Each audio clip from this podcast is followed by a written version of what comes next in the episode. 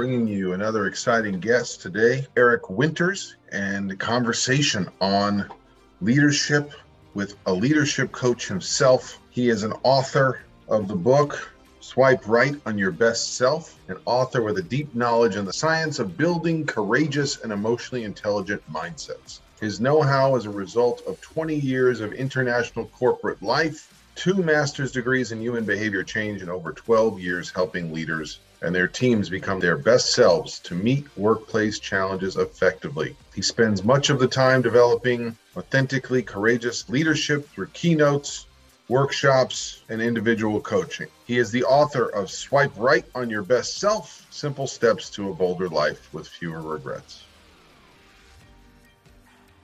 I was just reflecting, I'd been working for 20 years in Germany, the Middle East, Scotland, and Australia with technology. And I thought, I'm having fun, but do I want to keep doing this for the rest of my life? If I get to the end of my career and I look back and say, oh, I'm so glad, well, would I say, oh, I'm so glad I worked in the same domain for my entire life.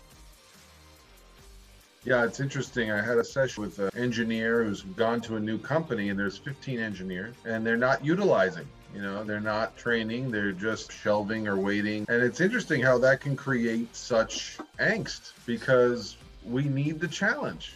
So how do you, you know, teach this in management? How have you begun to encourage this in organizations to make sure their teams are utilized?